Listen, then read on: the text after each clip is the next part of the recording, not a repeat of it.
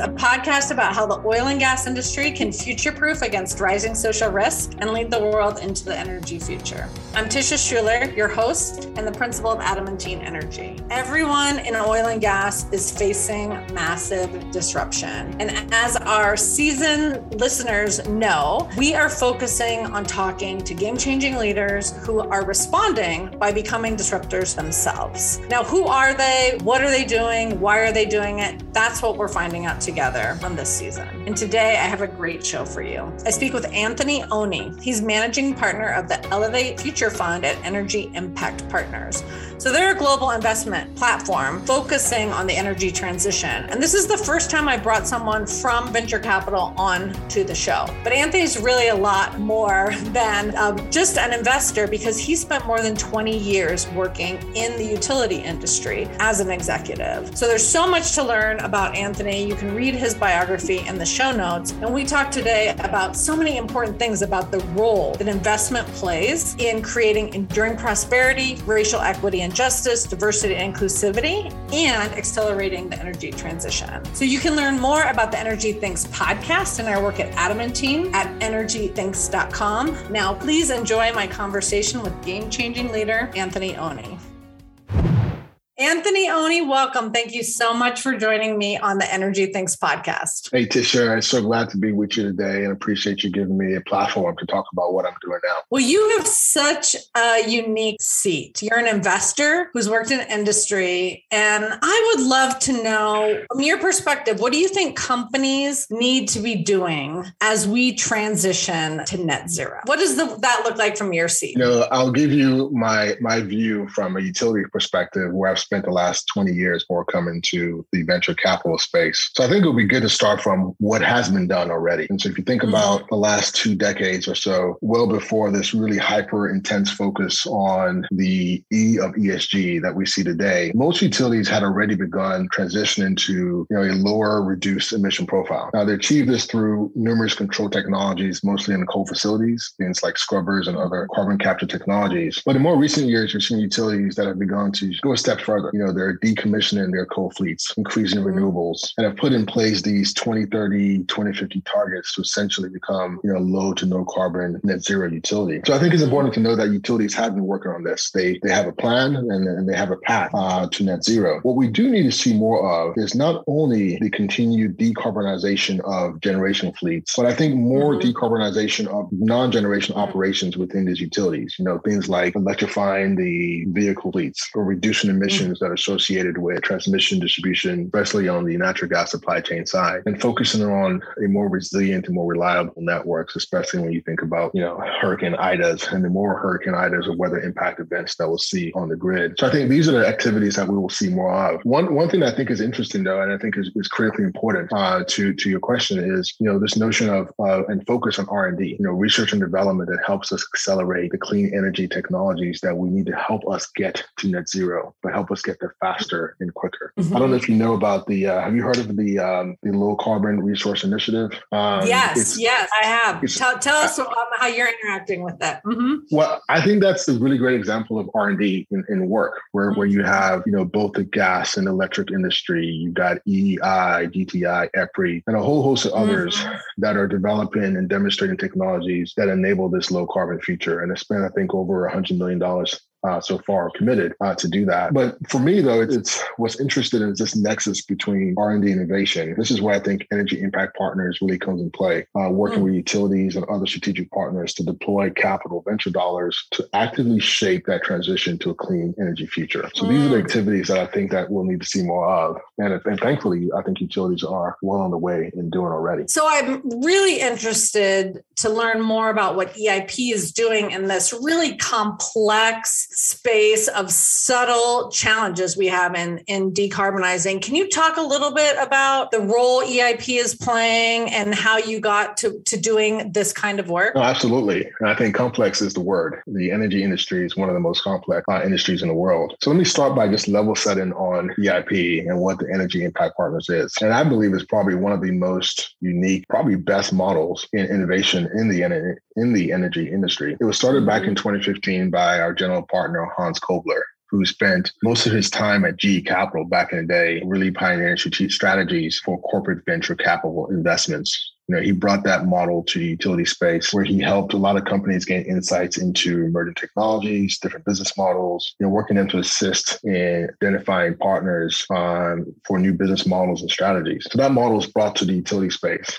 Now EIP is one of the largest specialized investment firms with over 2 billion under management across a portfolio of hmm. over 60 investments that are really focused on the building blocks for the clean energy transition. You know, our investors include some of the world's largest utility partners, you know, and, and other strategics like Microsoft that are using their hmm. investments to, you know, usually to see what's coming around the corner you know what's next in the okay. horizon ways to learn but i'll also actively shape that future uh, through through capital it's really interesting because you know when i think of the utility industry and, and i know better but i still think of sort of you know like big bureaucratic organizations that are hard to move. And so having venture capital focused on innovation and partnership and working with you know Microsoft and utilities that's really and really interesting a different way of thinking about how we are we're coming together to tackle the energy transition. I also think of um, of venture capital as kind of an insider's game. And I would love for you to tell us a little bit about Elevate and what and and how how we can make sure that we're bringing all of our best and brightest into the energy transition solutions and the work anthony that you've been so passionate about about bringing forward. Thank you. You know the eip platform as we call it is, is really one of the best ways i think to enable this transition. So just taking a step back on just the platform what i mean by that you know the eip takes a platform strategy to enable the impact that we want to make. So we provide capital from early stage companies all the way to late stage IPO companies. And it's really underpinned by our really incredible research strategy and innovation team. I'm really enjoying hearing about an industry, the utility industry, that I think of as kind of, you know, big and bureaucratic, but now uh, partnering with venture capital to solve some of these most challenging decarbonization opportunities that we have in front of us. Can you talk a little bit more about just translate that into not only uh, what all you do um, as EIP, what all your funds do. But I particularly would like you to get to the Elevate Future Fund um, because I want to make sure we're elevating, to use that word, more voices um, and the best and brightest talent into our decarbonization, R and innovation efforts. Absolutely. You know, the Elevate Future Fund is one of the newest funds inside the EIP platform. We take a very, you know, platform strategy approach to enabling the impact that we want to make. And we do this through a couple different funds inside of EIP. Uh, so we've got our, our US flagship fund and our Euro fund that's really focused again on the building blocks for energy transition. We've got a credit fund that leverages SBIC dollars to give certain companies more optionality and access to capital. We have a really unique specialized fund led by my colleague Shayle Kann called the Frontier Fund. This fund is really focused on the really hard you know long tail efforts to decarbonize mm-hmm. our world. And then you've got my fund, the the newest, the Elevate Future Fund, which is you know functionally supported uh, inside of EIP with the incredible research, strategy, innovation, and commercialization team that we have at EIP. But you can think of it as the S of the ESG, you know, with a hyper focused mm. mission on creating a more inclusive, more diverse, and equitable clean energy future for underrepresented groups. You know, we are focused on providing capital to Black, brown, Latinx, indigenous, you know, um, females, LGBTQs, you know, what I call the underestimated class in, in the US. Mm-hmm. And we've got a lot of different ways that we're we're tackling this issue as a whole. Well, I'd like to let's keep working on that idea because this is so important. And you've worked in utilities uh, and a number of executive positions. And for for those utilities who are thinking about their role in building diverse and inclusive workforces, but also participating in building racial equity and justice out in the world, what is the role of EIP and the Elevate Future Fund in bringing utilities along? How do you imagine this playing out in its best form? Yeah, so let me let me maybe just address why I think this is important first, and I'll talk about you know why I think utilities are uniquely positioned to uh, to play a role in this. And if you think about the last major transition that we saw in our country, go back to the early '90s, this digital you know tech boom. You know, ultimately what you saw is really two parts of our country that really won out. You know, the East and West Coast, where you saw you know trillions and trillions of dollars of capital being deployed, and many underrepresented demographics and groups did not have a chance to fully participate in that shift. When we look at this, you know, clean energy transition, you know, I think you know right now most estimates has pegged over seventy trillion dollars worldwide capital that has deployed. And so on the Elevate Future Fund, we're taking a really holistic approach to addressing this notion of access to underrepresented groups. So we'll be making direct investments through the fund uh, to entrepreneurs uh, that I mentioned earlier, the Black and Brown Latinx mm-hmm. uh, founders. Uh, but also uniquely, we want to make sure that we're thinking through the rest of the underserved communities, the rest of America, so to speak, and directing capital to support tier one, tier two suppliers, uh, to utility suppliers uh, in industry that are enabling that clean energy transition. That's really, really important. That's part of our focus. And then lastly, as part of the fund, we're going to be focused on funding other fund managers that look like me and other diverse founders so that they're empowered uh, to make sure that you know they have that authority, decision making ability uh, to write checks uh, for entrepreneurs and founders in their community. So that's that's really you know the, the parts and component of um, of Elevate. You know, so going back to your question about the role of the utility, you know, I do think mm-hmm. utilities are uniquely situated and positioned to enable this transition. And I think back to you know my time in the utility space. I spent over 20 years uh, there. One of the roles that I enjoy the most was working in economic and community development. Matter of fact, I mm-hmm. remember when I first started, my boss at the time was a guy named Bob Howard, and he, he would always tell me, he said, Anthony, if you were spending more than two consecutive days in the office, you weren't doing your job. Mm. And my mm. job, my job at the time was to be in the community, is to work with mm-hmm. local mayors, local county commissioners, industrial development boards, and associations to better position communities uh, and regions for economic growth. Now, the good news is that most of these utilities in the country have these economic development functions already in their mm. organizations. Matter of fact, these are some of the oldest business units uh, in utilities. The one I worked for at mm. Alabama Power, I think was started in 2013. Uh, I think it's one of the oldest in the US. So utilities have had these, what I call ready-made pathways for engagements in community. And, and they've used these pathways, these community engagement points, you know, in the past to promote growth, promote workforce initiatives, and really, most importantly, to ensure that everyone has access to clean, safe, affordable, reliable energy. You know, that's part of the utility uh, interest component, social license to operate. The even better news, though, is that what we will do at EIP and, and Elevate is work closely with these utility partners to su- superimpose the venture capital framework in these pathways and ensure that venture capital can work in local underserved communities. You know, can work to remove these barriers and demystify you know, access to capital. Most people don't understand, you know, the venture capital space. I know I certainly did it uh, early on, mm-hmm. right? But we're gonna we're gonna work very closely by utilizing these pathways. And part of that is to cultivate pipeline in different regions in the U.S. So we're working closely with incubators, accelerators, working closely with HBCUs and other institutions, and, and really ultimately to let founders and entrepreneurs know that great ideas can come from, you know, the Black community, can come from the Latinx communities, that can come from different places that are not your typical Silicon Valley on areas that we've seen in the past. Again, you know, the goal goal here is to create a more diverse, inclusive, and equitable clean energy future and have an opportunity for more groups and more people to participate in this new economy. The 2021 shareholder proxy season held important lessons for oil and gas companies, with investors imposing new demands on targeted firms. What does all this mean for your company? Adamantine's latest white paper gives you our top line proxy season insights. Download it today at energythinks.com backslash papers. That's energythinks.com backslash papers. And now, back to the show.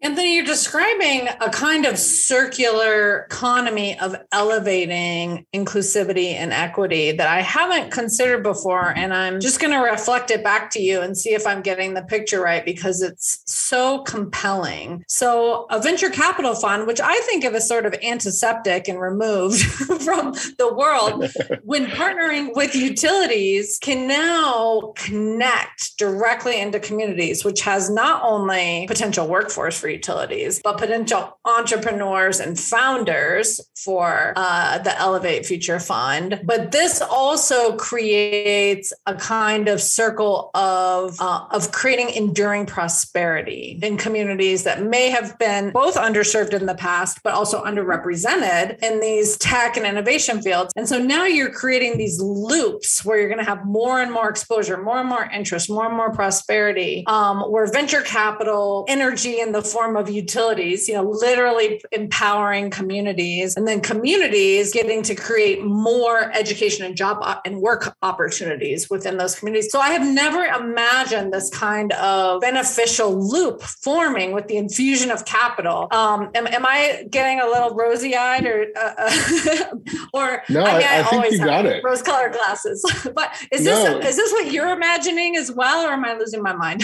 well, it's more than imagining. I think it's what it is. You know, going back to this, you know, you know, notion of public service and public component and interest that utilities have. You know, utilities have, you know, have been serving these regions of, of the country for, you know, well over 100 years. And so I think, mm-hmm. you know, mm-hmm. for us, it is working to ensure that we are actively using capital to shape that, but, but, you know, be more thoughtful than we had been in the past, you know, more, than, more thoughtful mm-hmm. than we mm-hmm. were certainly in the, in the, in, you know, the tech boom that we saw in the past and be more intentional about making sure that, you know, we are providing access to capital to folks that live in these communities and work with others to ensure that not only again there's a pipeline so that there are people who can actually work in this new economy, but also uh, have a hand mm. in act- actively shaping that. Mm, well, I really I am enamored with this idea. I love the idea of creating enduring prosperities in communities through the clean energy transition. So, open invitation to you to come back with those stories as this work continues. I, I want to keep exploring what this is going to look like on the ground. Let me let me talk a little bit about different pressures you might be under because even venture capital has to report back to its ultimate investors. And at Adamantine, we've been thinking a lot about how investor pressure is driving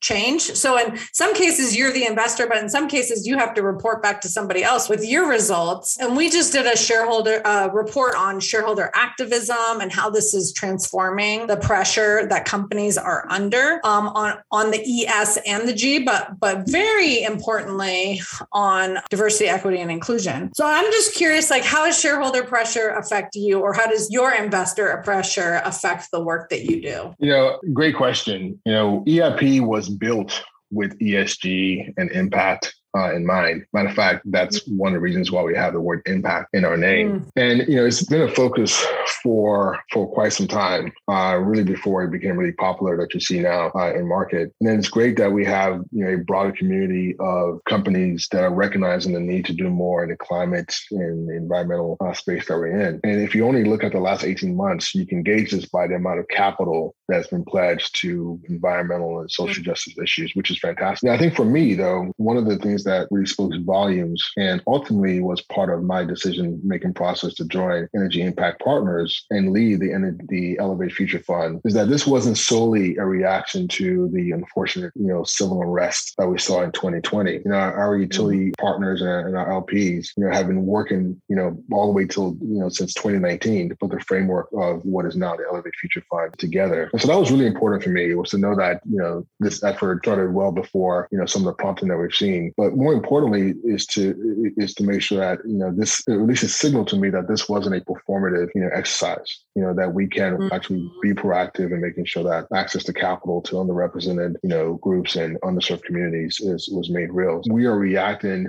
uh, and thankfully being reacting sooner than most um, but certainly there's a whole lot of work that needs to be done in addressing some of the more systemic issues as relates to access and funding in the in the, in the VC space which again let me take that, yeah let me take that one step further with you yeah. um, because y- you have this perspective also as an investor to portfolio companies. And what I hear you saying is one of the reasons you went to EIP is because they didn't just get started on this work in 2020. They they were building up to it. And we have been telling our companies who are just getting started, our clients, that this is enduring. This is we're we're looking at deep cultural shifts within the energy industry that are going to need to be responsive responsive to diversity, equity, and inclusion within the company and within the communities within which we operate. As an investor, in what ways do you value the importance of this or how do you think about it? Because we know the superficial ideas of like, oh, we have more kinds of different kinds of perspectives and thoughts at the table, but I'm really more interested in in, in why investors ultimately deeply value companies who are doing this work that they're investing in.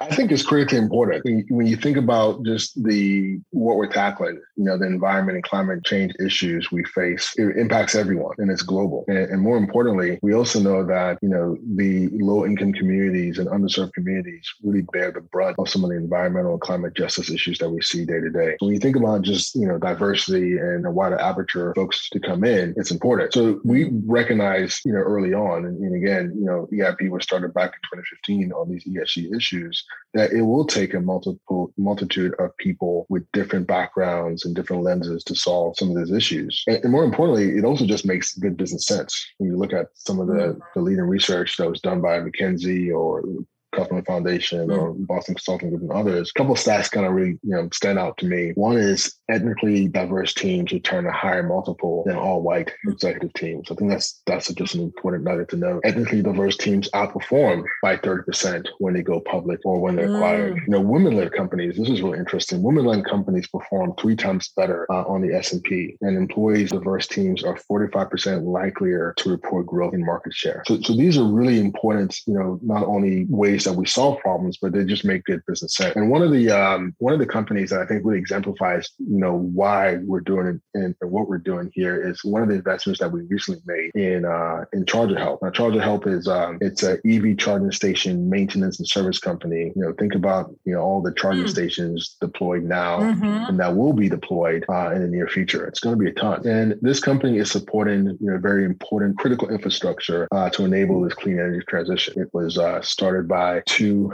African American females, uh, Kameale Terry and Evette Ellis, who um, and Kameale is the CEO of uh, of ChargerHelp, and she is she's just fantastic. But what they've been able to do is is build something that's unique that I think really only came because of their their lived experiences. You know, as they were thinking about building this startup, they've integrated and embedded a workforce platform in the very start. Not only you know trains the workers who work on this EV charging station, but they also provide you know credentials and certification. And they do this at scale, and they're doing what I believe is probably you know what will be the gold standard for businesses building an inclusive green green economy. I think that's a product of the types of investments that we're looking at. When you open that aperture wider and you, you allow more people to come in and incorporate their lived experiences into solving some of these problems. You know, I, I don't think you would have found you, you found you know a typical founder in Silicon Valley that would have done this engaged in the same way that uh, Kameale and Evette have done it at ChargerHelp. So many that that just brings up so many benefits of having a more diverse pool of founders and leaders and workforce. Because if we're going to create these enduring transitions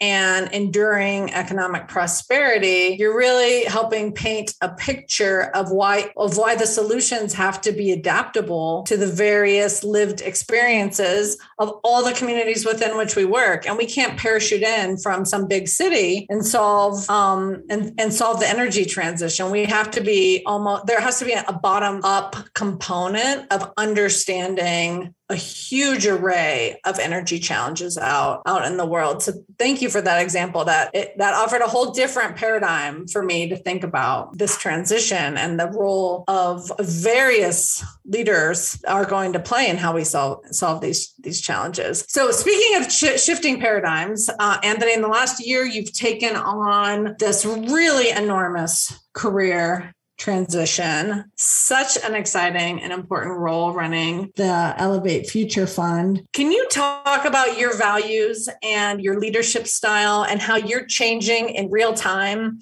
to meet uh, the disruptions and opportunities of this moment? No, thank you. You know, changing in real time is, is certainly the operative uh, way to look at it. You know, I, I, reflect often about the opportunity that I had to go to go to Harvard and study with Clay Christensen. And everybody knows Clay Christensen from the uh, the book he wrote, The Innovation Dilemma. But one of the books he actually gave me before I left the program was a book he wrote called How Will You Measure Your Life? And mm. when I think about the values that rank high for me and you know what drives me today has really been honed by my lived experiences. You know, I think one from my father uh, and really where I've worked. I was born in New Jersey, and my dad at the time worked at Bell Lab. And if you know Bell Labs, you know it was the epicenter for innovation. And most of the tech and mm-hmm. innovations that we uh, have uh, opportunity to interact with today can trace its roots back to, to Bell Labs. So my father was an engineer. He was a builder of things and he built things for people. And in the past, you know, almost 20 years working at Southern Company, where I was prior to coming to EIP, you know, really exposed me to really the important role of service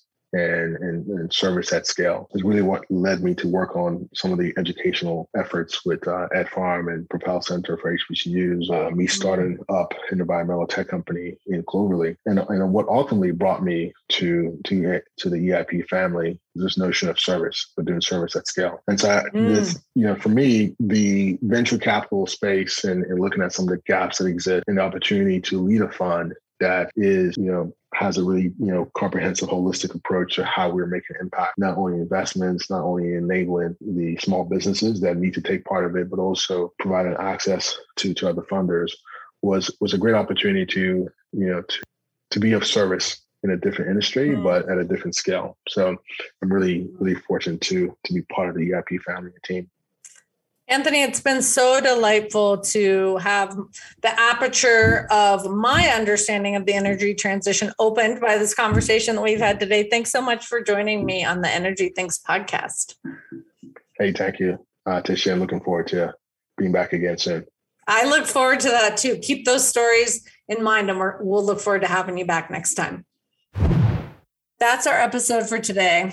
Thanks so much to Anthony for taking the time to share his insights with all of us. And you know what was a game changing insight for me?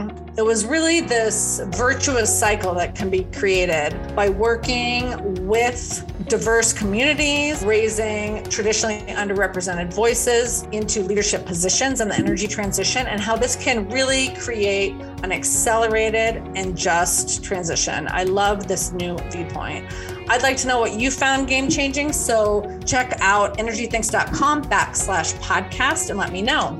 It would be amazing if you took a second and rated. It helps other leaders in uh, oil and gas find our podcast. And I would like to thank Don Rubio, Lindsay Gage, and Michael Tanner for doing all the work that makes the Energy Thinks podcast possible. Until next time, I'm Tisha Schuller, wishing you and yours happiness, prosperity, and good health.